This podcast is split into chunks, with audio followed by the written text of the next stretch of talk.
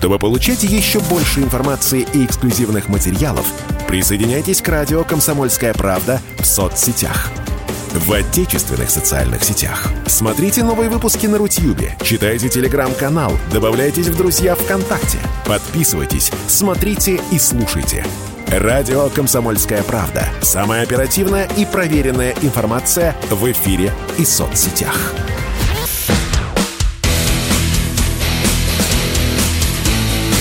Программа с непримиримой позицией. Утренний Мордан. И снова здравствуйте, и снова в эфире радио «Комсомольская правда», а я Сергей Мордан. И не один. Дмитрий Евстафьев к нам, друзья мои, присоединяется политолог, кандидат политических наук. Дмитрий Геннадьевич, душевно рад. Доброе утро. Доброе утро. На, смотрите, я решил сегодня побаловаться демократией. Это, это вот сейчас страшно стало. Да, да, вот так вот так. Когда бывает. Сергей Мордан начинает баловаться демократией, становится страшно. И тем не менее, и тем не менее, я хотел бы и вас привлечь. Значит, вопрос такой, что для России является достаточным поводом для нанесения удара по центрам принятия решений? Тут, значит, у нас, как у людей образованных, возникают аллюзии с маоистским Китаем, который выносил ежедневно последнее китайское предупреждение. Уничтожение Уничтожение российской буровой платформы в Черном море, обстрел Белгорода, удар по Москве, городу, не по кораблю. Ничего, когда заходим, тогда и вдарим.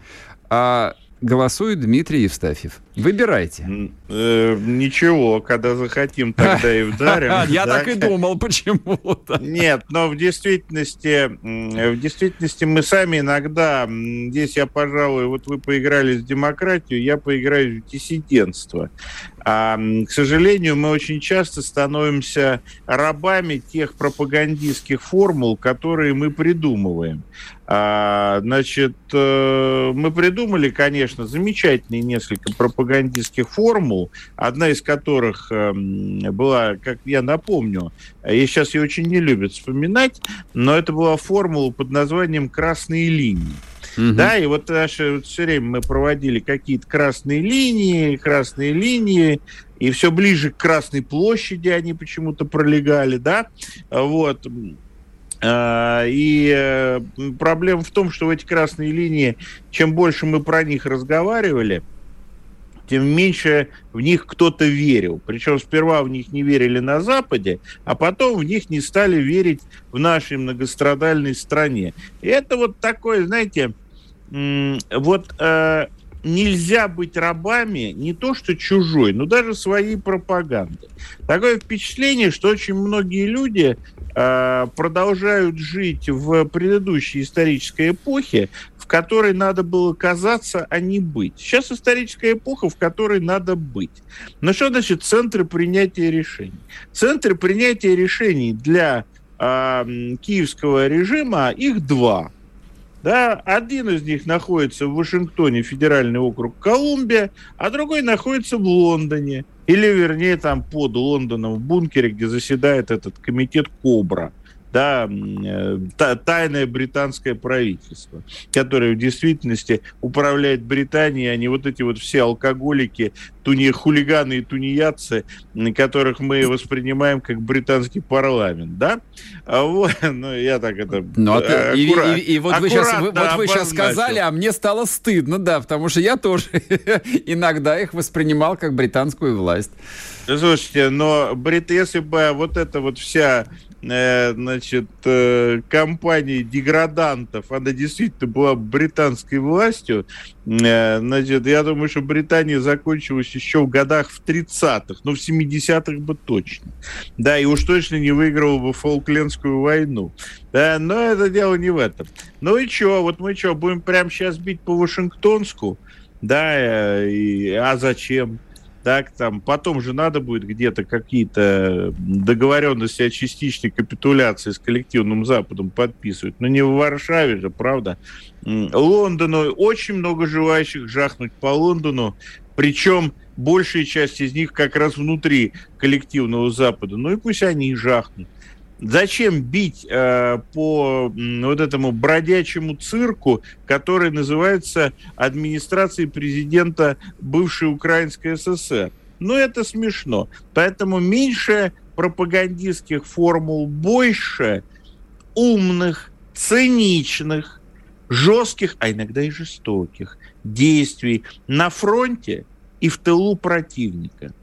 Вот это наши действия, а не то, что мы там на с одной трибуны там какой-нибудь вылезаем, говорим, мы не позволим. Потом приходит какой-нибудь, извините за грубое русское слово, Борис Джонсон, да, и вот, значит, что-то делает, а мы говорим, ну а что, что ж нам теперь воевать с ними? Поэтому давайте меньше пропаганды, вот, на мой взгляд, лозунг сегодняшнего для, для России, меньше пропаганды, так, больше дела. Согласен, отлично. Вот это вот э, была речь настоящего поджигателя войны. А, э, вот если говорить серьезно, а, вопрос у меня следующий возник после вчерашнего этого удара по этой старой буровой платформе. Во-первых, а, почему сейчас? И из этого сейчас проистекает другой вопрос – ведь э, услов, условный Киев, коллективный Киев, то есть, видимо, основные центры, да, в Вашингтоне, в Лондоне, где-то еще, не суть важно, должны понимать, что они поднимают уровень конфликта вот на тот, э, вот на, на тот уровень, за которым э, при Черноморье, включая Одессу, Николаев, по результатам войны уже за Украиной точно не останется. Хотя Владимир Владимирович долготерпеливый человек. Это правда. Более того, я думаю, что до самого последнего времени идея о том, что все-таки часть Причерноморья за одной из Украин, которая возникнет в результате денацификации, демилитаризации, оставить, она у нашего политического и военно-политического руководства присутствует. Мне тоже Но так здесь, казалось, да. Да, и честно, вот с геополитической точки зрения до известной степени это было бы логично. Вот у меня, значит, э, поджигателем войны обозвали. Это было обидно, потому что я сам себя считаю либералом, человеком мира и диалога. Наверное, многие это заметили. Но уж я точно не собираюсь идти до Варшавы. Так, ну так вот, э, но вот бывают такие моменты а, в истории, которые, вот мы их там называем точка бифуркации. Нет, это не точки бифуркации. Бифуркация – это где вы сознательно какое-то решение принимаете. Но вот бывают моменты, вот так получилось. Вот сошлись несколько векторов. Киевскому режиму надо было любой ценой доказать, что он дееспособен, он может, как они сейчас говорят, наступ, да, угу. устроить, потому что, ну, действительно, ну, послушайте, ну, когда э, три полуграции и примкнувший к ним румын приезжают и начинают говорить о мире, и для того, чтобы вывести из состояния такого вот предкапитуляции, необходим визит Бориса Джонсона, которого вынимают там из очередного, так сказать, угара и отправляют в Киев, да, и который там трамбует КВНщика нашего, так, чтобы тот, не дай бог, там, ничего себе не подумал про мир. Но это, видимо, действительно дела идут очень плохо. А, и никакие уже Арестовичи не помогают. Вот нужен какой-то действительно видимый успех. Ну а где этот успех может быть? Они уже попытались несколько раз сделать успех на юге в направлении Новой э, Каховка-Херсон. Угу. Результаты, в общем, мягко скажем, печальные. А, и чем дальше эта ситуация развивается, тем более они печальны. Естественно, этот змеиный, как кость в горле. Так, тем более, что почему-то они действительно решили, что это символ там а, прорыва морской блокады. Хотя это ни разу не так, но это бог с ним, это их дела. Поэтому я думаю, что в действительности имела место попытка атаки именно на змеиный. А после того, как она не получилась, и, видимо, не получилась с некоторыми чувствительными потерями, надо было иметь хотя бы какую-то морально-политическую компенсацию.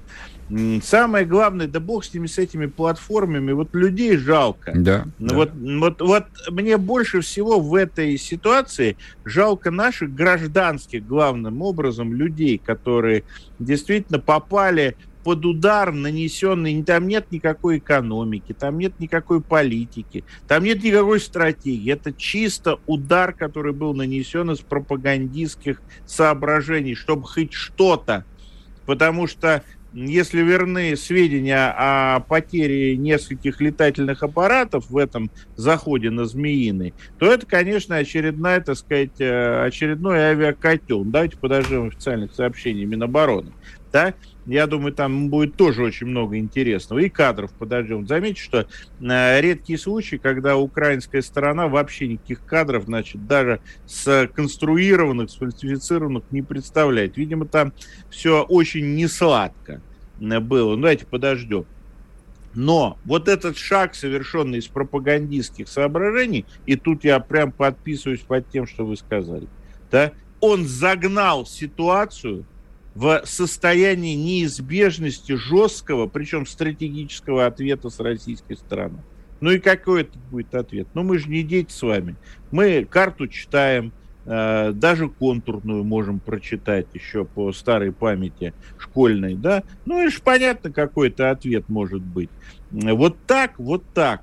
А, от плана там, допустим, Е, где у Украины Э, оставался выход э, в Черное море, плавно, вернее, не плавно, но глупо, не осознавая этого, люди переходят э, к плану Ж, да, где никакого выхода к Черному морю у, ни, ни у одной из Украин, которые там образуются, а я все-таки думаю, что очень похоже, там будет несколько Украин, причем в разной форме правления, там от республики до гетьманства, вот, у них просто не будет.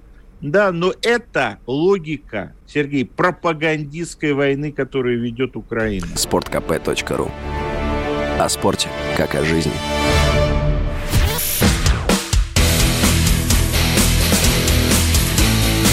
Программа с непримиримой позицией. Утренний Мордан. И снова здравствуйте, и снова в эфире радио «Комсомольская правда». Я Сергей Мордан и Дмитрий Евстафьев, политолог, кандидат политических наук, телеграм-канал «Профессор смотрит в мир». Между прочим, подписывайтесь и будете читать все самое умное. А, Дмитрий Геннадьевич, а, ну вот смотрите, хорошо, ладно, граждане в Киеве, они заложники э, вот своей такой нездоровой и неуемной любви к пиару уж я не знаю, там, чем это объяснить. А чем вы объясните э, такие странные метаморфозы, которые происходят в головах у европейцев? То есть вот э, вчера же последовательно сделали заявление несколько видных германских политиков. Я вот перед э, разговором с вами об этом говорил, но ваш комментарий здесь принципиально важен. Командующий Люфтваффе подчеркиваю, Люфтваффе, э, сказал, что надо готовиться к ответному ядерному удару на территории Украины, ну, видимо, по русским войскам. И Шольц э, тоже, значит, встрепенулся и заговорил про искры демократии. Что с ними такое-то? Ну, ну, во-первых, я вам так скажу, что ничего такого неожиданного в поведении Германии я не вижу. Германия возвращается к своим истокам, и достаточно взять любой том про историю Германии, чтобы понять, где были эти истоки. И они точно были не у Канта, не у Гегеля, и, извините за грубое русское слово, не у Фейербаха.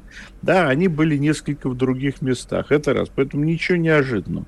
Меня другое удивляет, что, что так поздно-то э, в тот момент, когда Германия потеряла фактически геополитическую самостоятельность, став э, ну, практически э, доминионом Соединенных Штатов. Тут, тевтонский дух проснулся. Значит, когда была хоть какая-то, какой-то шанс на то, чтобы играть самостоятельную роль, никакого тевтонского духа не было и так далее и тому подобное. Но вопрос в другом. Я вам тоже скажу, это тоже следствие того, что даже наши замечательные европейские партнеры, дай бог им здоровья, и особенно дай бог здоровья Улфу Шольцу, э, с таким партнером врагов не надо.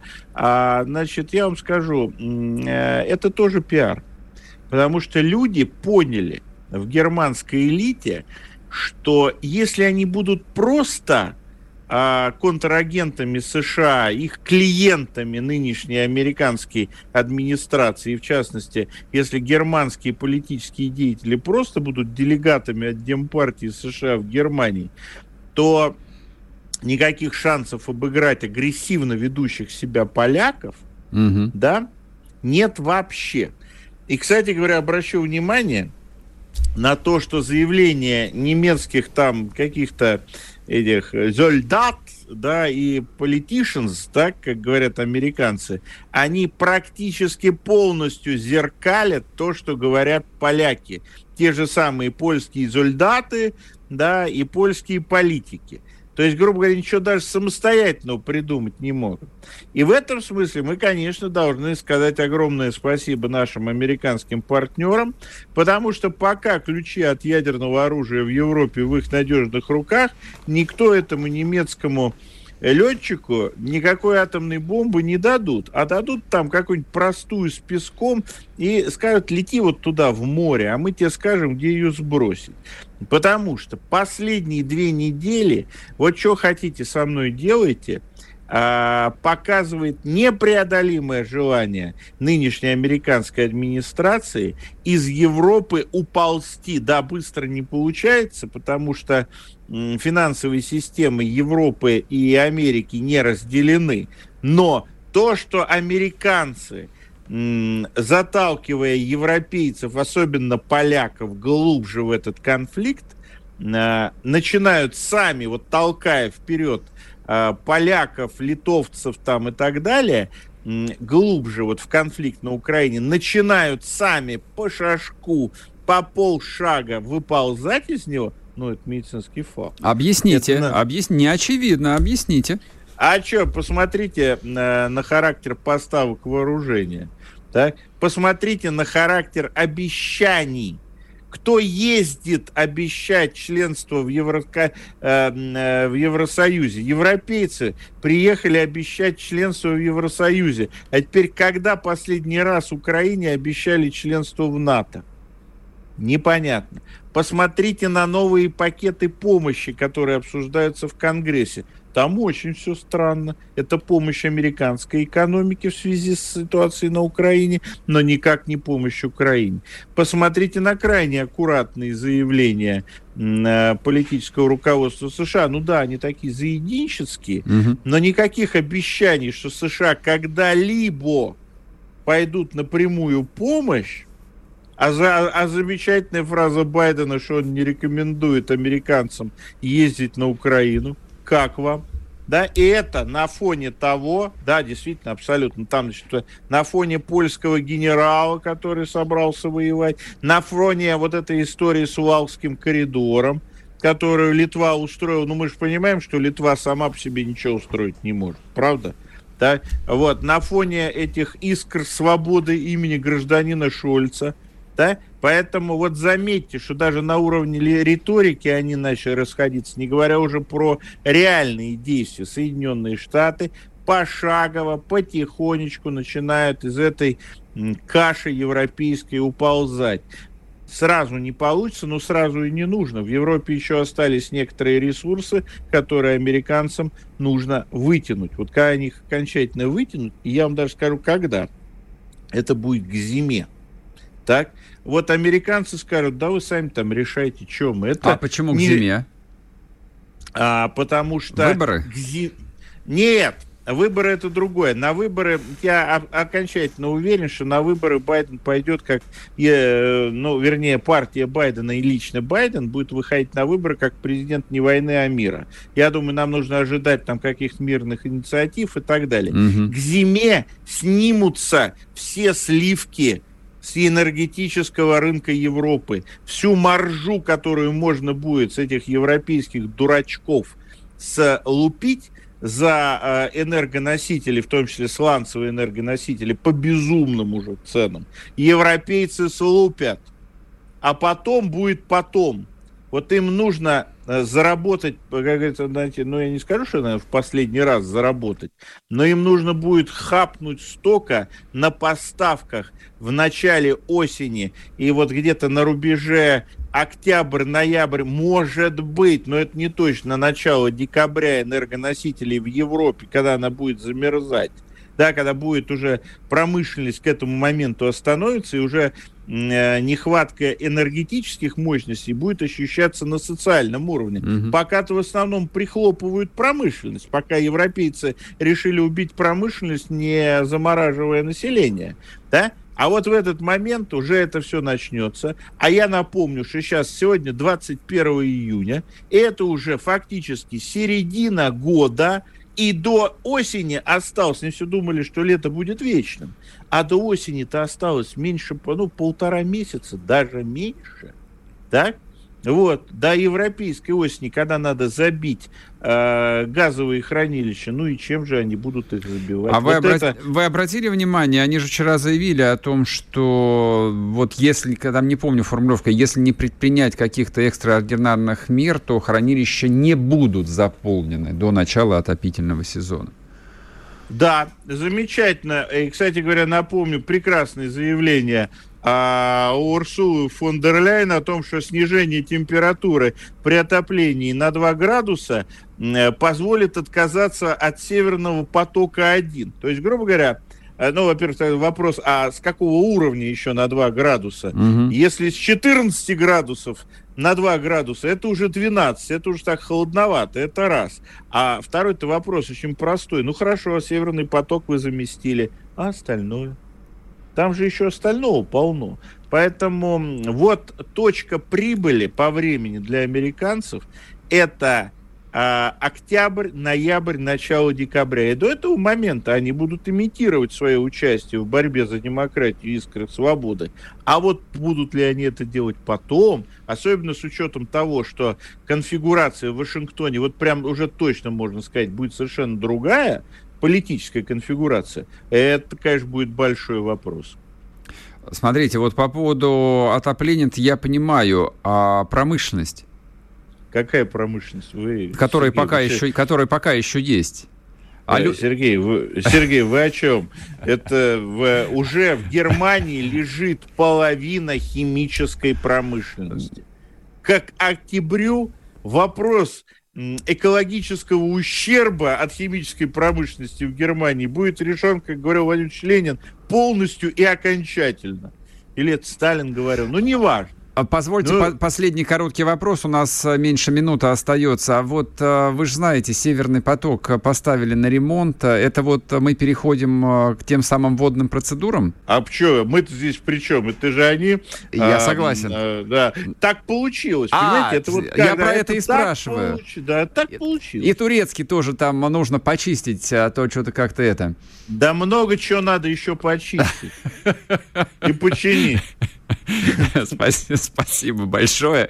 С нами был Дмитрий Евстафьев, политолог, кандидат политических наук, а, блистательный, остроумный человек. Друзья мои, сейчас будет короткий перерыв на новости. Вернемся и продолжим. Пока заходите, подписывайте, голосуйте. У вас а, редкая возможность а, присоединиться к игре в демократию. Демократия сегодня происходит в телеграм-канале Мардан. Заходите и нажимаете на кнопку. Чтобы получать еще больше информации и эксклюзивных материалов, присоединяйтесь к радио «Комсомольская правда» в соцсетях. В отечественных социальных сетях. Смотрите новые выпуски на Рутьюбе, читайте телеграм-канал, добавляйтесь в друзья ВКонтакте, подписывайтесь, смотрите и слушайте. Радио «Комсомольская правда». Самая оперативная и проверенная информация в эфире и соцсетях.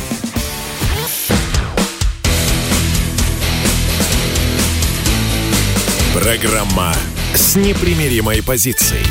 Утренний Мордан. И снова здравствуйте, и снова в эфире радио «Комсомольская правда». Я Сергей Мордан. Трансляция на YouTube-канале Мордан 2.0. Рекомендую вам подписаться. Те, кто подписался, те, кто смотрит, нажимаем кнопку «Нравится». Пишите комментарии, не стесняйтесь. Оскорбления не допускаются. Идет голосование в телеграм-канале Мардан. Сегодня День демократии. Значит, пользуйтесь, пока не запретили ее. Сейчас мне хотелось бы а, продолжить серьезный разговор про настоящую взрослую политику. Как известно, настоящая, самая настоящая, самая взрослая политика, она делается за океаном в Соединенных Штатах Америки. Может быть, потом, а, через какое-то время и будет по-другому, но пока что вот все так. Вокруг этой самой Америки все и крутится. К нам присоединяется Олег Дудаков, политолог политолог, американист. Малек, здрасте. Так, Малек нас не слышит. Нет, я вас слышу, вас отлично а, слышу. А, я понял, да. Здрасте. Я поздоровал, говорю, да. здрасте, Малек. Слушайте, да, да, вот перед вами Доброе мы тут а, с Дмитрием Нестафьевым говорили. А Дмитрий Геннадьевич а, прогнозирует, что американцы к зиме начнут, а, значит, скидывать а, карты которые они прикупили по украинскому кризису, и начнут, э, в общем, активно из этой истории выходить, оставляя европейцев один на один э, со, всем, э, со всей этой кашей, которую Вашингтон заварил. Вот скажите, пожалуйста, а, ну, во-первых, согласны или нет вот ваш, ваш подход к участию Соединенных Штатов в украинском, точнее, в европейском кризисе, он каков? И как вы объясните такую осторожность э, Вашингтона, ну да, собственно, и в поставках вооружений, и в риторике на самом высшем уровне. Вот как это все трактовать?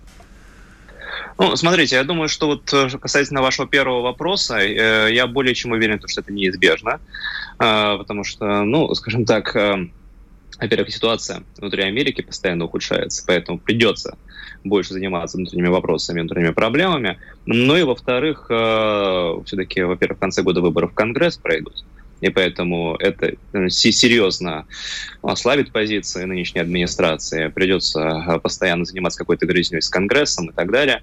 Вот. А, и в целом мы уже наблюдаем сейчас да, определенные попытки со стороны Байдена и там, Белого дома говорить о том, что мы сделали все, что могли, мы вам выделили 40 миллиардов, ну, дальше вы как-то там сами справляетесь, не справляетесь, может быть, как афганцы, может быть, даже хуже, чем афганцы, вот, но это ваша проблема, ну, и, конечно, да, это вопрос, который касается, в первую очередь, Европы, поэтому Европе им, э, в общем-то, и, и, и нужно заниматься.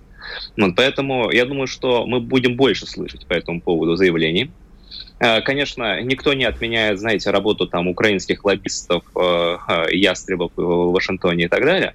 И вот буквально на днях, например, э, сенатор Рэнд Пол, ну, известный либертарианец, который как раз пытался заблокировать выделение помощи Украине месяц назад, mm-hmm. он поделился информацией о том, что вот, в общем-то, украинские лоббисты сейчас активно окучивают конгрессменов и просят в октябре месяце выделить еще 40 миллиардов. Еще, это уже еще начинает... 40 миллиардов. Еще 40 миллиардов, да. То есть это уже начинает обсуждаться сейчас. Я думаю, что ближе к, к октябрю будет какое-то понимание.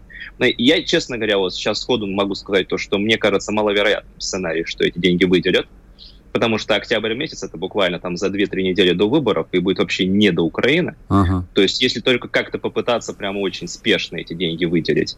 Но как минимум об этом уже говорят о том, что еще 40 миллиардов мы от США хотим получить. Слушайте, а это, Поэтому... вообще, это вообще возможно? Ну вот учитывая, что экономический кризис, ну, не хочу там нагнетать а, и включать а, такого там советского пропагандиста, международника, что, в общем, бастуют парижские мусорщики. Вот. Но тем не менее, бастует же. Инфляция это под 10%. И там те выкладки, которые американские экономисты делают, ну, в общем, такие довольно тревожные.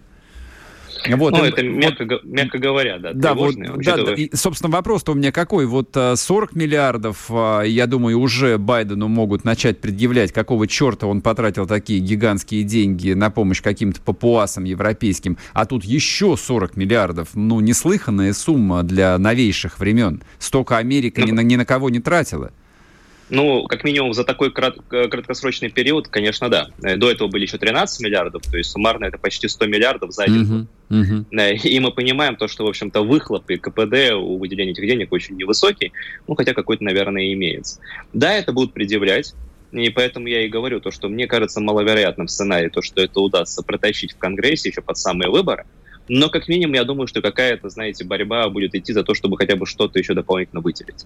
В сентябре месяце у нас будет утверждение нового бюджета в США. Вот это всегда как раз такое вот плодотворная почва для работы всех лоббистов.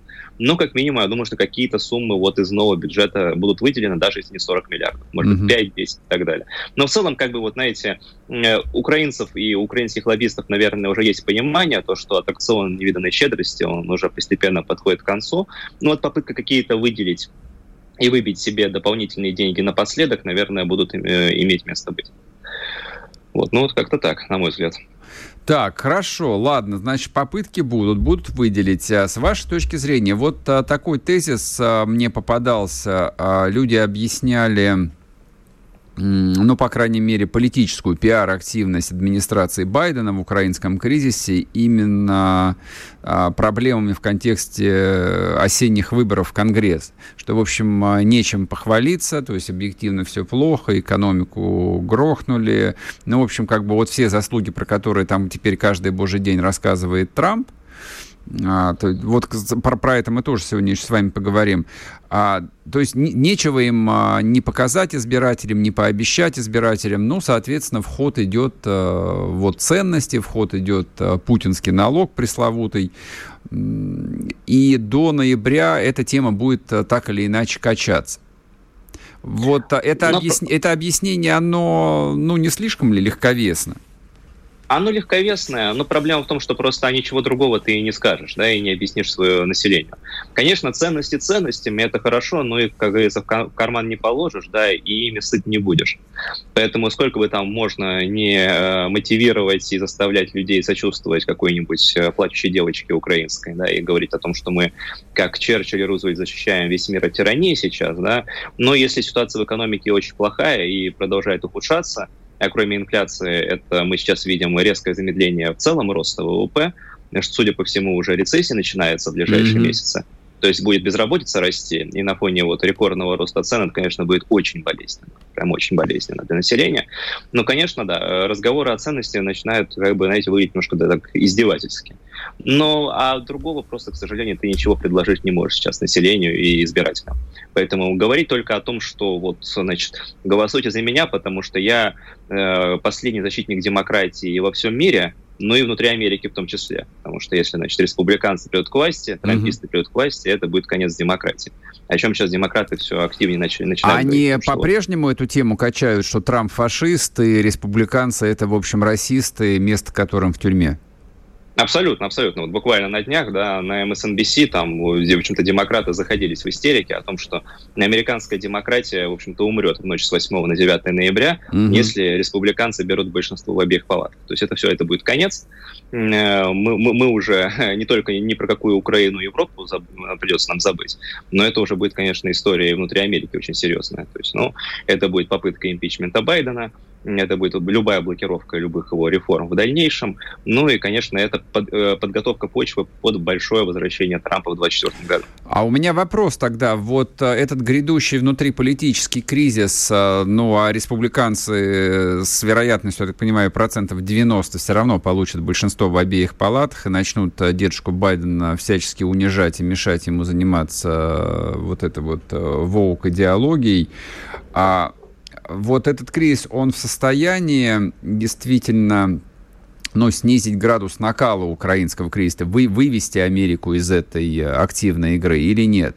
Или, собственно, как бы они этот сценарий рассматривают, типа, мы сейчас втянем европейцев, пусть они сами себя там а, удавят а, в петле, вот, а дальше мы вернемся, будем своими делами заниматься. Нет, ну, конечно, американцы будут заниматься своими делами, потому что вот эта вся грызня в Вашингтоне обострится, придется, конечно, от Украины немножко отвлечься.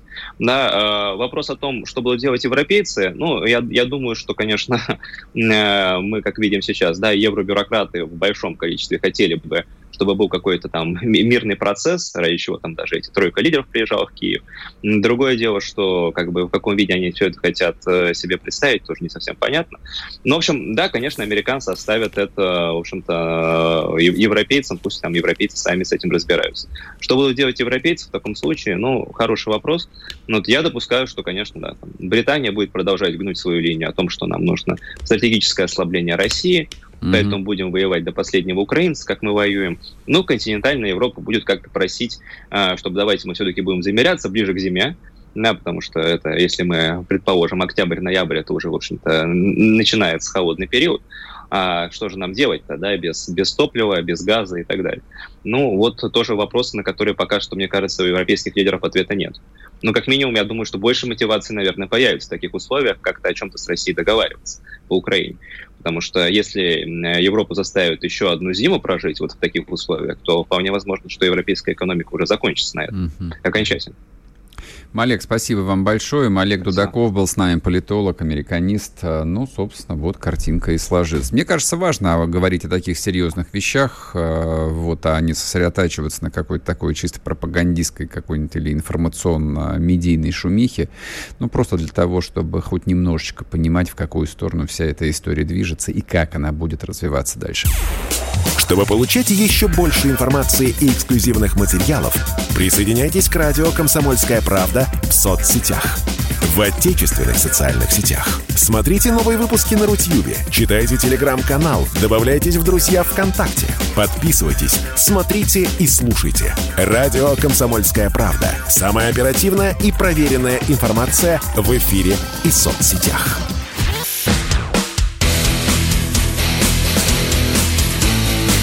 Программа с непримиримой позицией. Утренний Мордан. И снова здравствуйте, и снова в эфире радио «Комсомольская правда». Я Сергей Мордан. Так, а в заключительной части сегодняшней программы я хотел бы с вами поговорить про культуру. Да, вот так вот. Мы же многогранные люди, нам же все интересно. И политика, и экономика. Сегодня экономики, кстати, практически не было. И война. А культура — это и есть война. Или, скажем так, а, война без а, идейной, без символической, без культурной составляющей не бывает. А часто, в общем, они такие субстанции, смешанные до уровня не знаю, полной конвергенции какой-то. Путно? Путно. Ладно.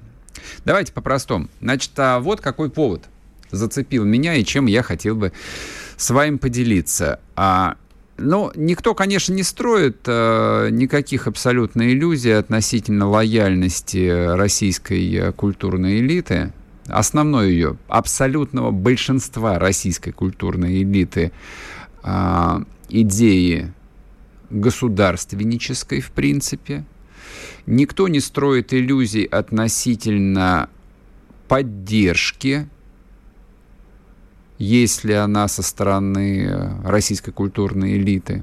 Мне кажется, абсолютное большинство не поддерживает ее. Ну или, или не знаю, или я нахожусь в таком специфическом а, информационном пузыре, что у меня возникает исключительно вот это вот ощущение. Вот я рад был бы признать, что я не прав, что там условно какой-нибудь там Галкин или условный, э, простите меня, вот что я опять поминаю деятелей шоу-бизнеса, а не высокой культуры, что это, в общем, такие выродки просто а в массе своей русские художники, чем бы они ни занимались, там кино, театром, пишут книги, картины, они, конечно же, вместе с народом, и они понимают вот эту вот 30-летнюю трагедию разделенного русского народа, вообще разрушенной страны, и вот эта трагедия не изжита. Но нет, вот, вот все новости, которые которые там попадаются на глаза, они лишь э, утверждают меня верности знаменитого хрестоматийного утверждения Владимира Ильича Ленина. Я не буду его цитировать в эфире, потому что дети слушают. А, вот четыре месяца на самом деле уже 4 месяца, как русские солдаты сражаются на гигантском фронте протяженностью 2500 километров. Это называется специальной военной операцией. А я говорю, что русские солдаты, 200 тысяч русских солдат сражаются на фронте протяженностью 2500 километров. А в тылу, вот то, что называется в тылу, здесь все нормально. Тыл един. Согласно опросам, Путина поддерживает 81% граждан России, а, соответственно, армию поддерживают еще больше людей, потому что, ну, понятно, что не все поддерживают Путина. Но армию поддерживает абсолютно, подавляющее. Вот, вот без всяких сомнений подавляющее большинство а, граждан России. Ну, вообще, потому это, это очень просто, это естественно. Это вообще естественное природное чувство быть за своих. А понятие «свой» и солдат, свой солдат, вот оно неразрывно, это вообще как бы вот э, такая квинтэссенция, очень символичная штука для идентификации там свои, чужие, белые, черные, красные, белые, вот э, в этом смысле все верно. Тут все просто. А культурная элита, элитка, Нет, она, конечно, притихла маленечко, то есть они стесняются уж э, совсем э, плевать э, нам в лицо, побаиваются просто, не стесняются, побаиваются. Но особо и не сидят по кухням за портвейном. Вот, нет. Украинство остается такой магистральной идеей московской, по крайней мере, интеллигенции. Но это ладно, в конце концов. Мы же свободная страна, каждый имеет право на то, чтобы сходить с ума по-своему и, в общем, быть под лицом или мерзавцем вот в том виде, в котором он для себя выбирает. Но дело в том, что эта самая московская культурная элита продолжает кормиться с руки государства. Причем кормиться так же, как она кормилась 5 лет назад, 10, 15, 20. То есть вот корыто большое, объемное, и сгущенки туда подливают ведрами. Такой вот жирненькой, сладкой, сделанной из сливок. И они жрут, чавкая, утираются. Вот жрут в четыре горла, руками и ногами, а потом отрываются от корыта, сблевывают и говорят, что у нас с вами нет ничего общего. Мы другие, и мы вам ничем не обязаны. Вот что из себя представляет а, огромная часть российской культурной интеллигенции. Итак, ГИТИС – это главная кузница кадров для русского театра, для русского кино, Институт театрального искусства. Там а, трудится такой Сергей Гломазов. Сергей Голомазов а, — это не просто, в общем, известный театральный режиссер, это человек, у которого есть своя мастерская, он довольно известен. И, значит, он возглавлял, по-моему, театр на Малой Бронной, если я не ошибаюсь, какое-то время. Ну, а сейчас вот так. Вот сейчас вот он э, трудится главой мастерской. ГИТИС а, контора ничего себе, там платят э, денежку и не самую плохую. Вот. Но Сергей Голомазов как-то в своей голове совмещает две вещи. С одной стороны, он работает в государственном бюджетном федеральном учреждении, а вечерами или днями, а может быть э, в перерывах между лекциями продолжает постить в социальных сетях, ну вот посты примерно такого содержания. Путин прекрати братоубийственную войну, это преступление и так далее. Это Facebook, соответственно, на, которого, на который я не подписан теперь. Ну вот, скрины добрые люди прислали. Я у себя в телеграм-канале разместил для интересующихся. Один и тот же человек, один и тот же человек, который преподает на режиссерском факультете ГИТИСа, специализация артист драматического театра и кино, актерское искусство – и параллельно борется с проклятым кровавым путинским режимом. Слушайте, я опять задаю вопрос. Нет, я задаю вопрос на самом деле не Сергею Голомазову. Кто я такой, чтобы вообще обращаться к великому человеку, известному человеку? Нет, я бы не стал бы. У меня вопрос к ректору ГИТИСа – у меня вопрос к ректору ГИТИСа. Каким образом его штатный сотрудник, который ведет мастерскую в Фейсбуке, который является частью корпорации МЕТА, организации, признанной экстремистской на территории Российской Федерации, я обязан это подчеркнуть, и Facebook является запрещенной социальной сетью на территории Российской Федерации, пишет э, посты подобного содержания. Не, если бы Голомазов был частным человеком, я бы слова не сказал бы, да бога ради, господи, там кто только что не пишет но он является, простите меня, в какой-то степени чиновником. Ну, вообще, вот, э, как я понимаю, устройство государства, человек, который получает деньги э, из бюджета, он находится на госслужбе, он является служащим, стало быть, он является чиновником. Каким образом российский чиновник Голомазов может ну вот, э, как бы, извините, пытаюсь подобрать нематерное выражение, а таким макаром формулировать свою политическую позицию. Господин Заславский, ректор ГИТИСа, как, у вас как это в голове укладывается? Вы буквально восприняли а, рекомендации Матвиенко и Пескова о том, что не надо, а, значит, искать врагов? Врагов не надо искать. Их не надо искать. Просто если враг есть, враг государства, если есть, с ним нужно аккуратно, спокойно, э, с соблюдением трудового законодательства просто расстаться. То есть пригласить э, вот этого самого Голомазова и сказать, э, Сергей Анатольевич, э, со всем уважением, я где-то даже сочувствую, я понимаю вас, но вы не можете работать в ГИТИСе больше. Пожалуйста, напишите заявление об уходе по собственному желанию, либо я вас уволю по статье. Либо, если вы опять будете упорствовать, э, я там э, подниму телефонную трубку и на вас заведут уголовное дело. Варианты возможны. Мы же в России. Россия – страна возможностей. Этого не происходит. Ректоры ГИТИСа, товарища Заславского, все устраивает. Что характерно, это устраивает и министра культуры Любимову которая, будучи дочерью другого ректора, второго по значению театрального института России, Щукинского, не может не знать о реальных настроениях в театральной среде. Она не может не знать человека по фамилии Голомазов, она сто процентов его знает. И наверняка ей докладывали и о его, так сказать, политической активности. Я не очень понимаю, вот этого расклада, когда 200 тысяч русских солдат сражаются на фронте и проливают кровь за Родину, за Россию, а в тылу а культурное отребье продолжает обзывать их убийцами и получает при этом деньги из федерального российского бюджета. Мне кажется, так не может быть. А вы как думаете? Так, голосование следующее, оно закончено. Не будет никаких ударов. Когда захотим, тогда и ударим. До завтра, будьте здоровы, пока.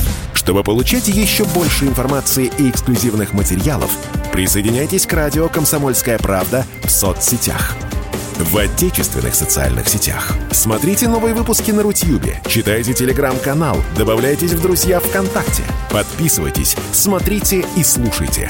Радио «Комсомольская правда». Самая оперативная и проверенная информация в эфире и соцсетях.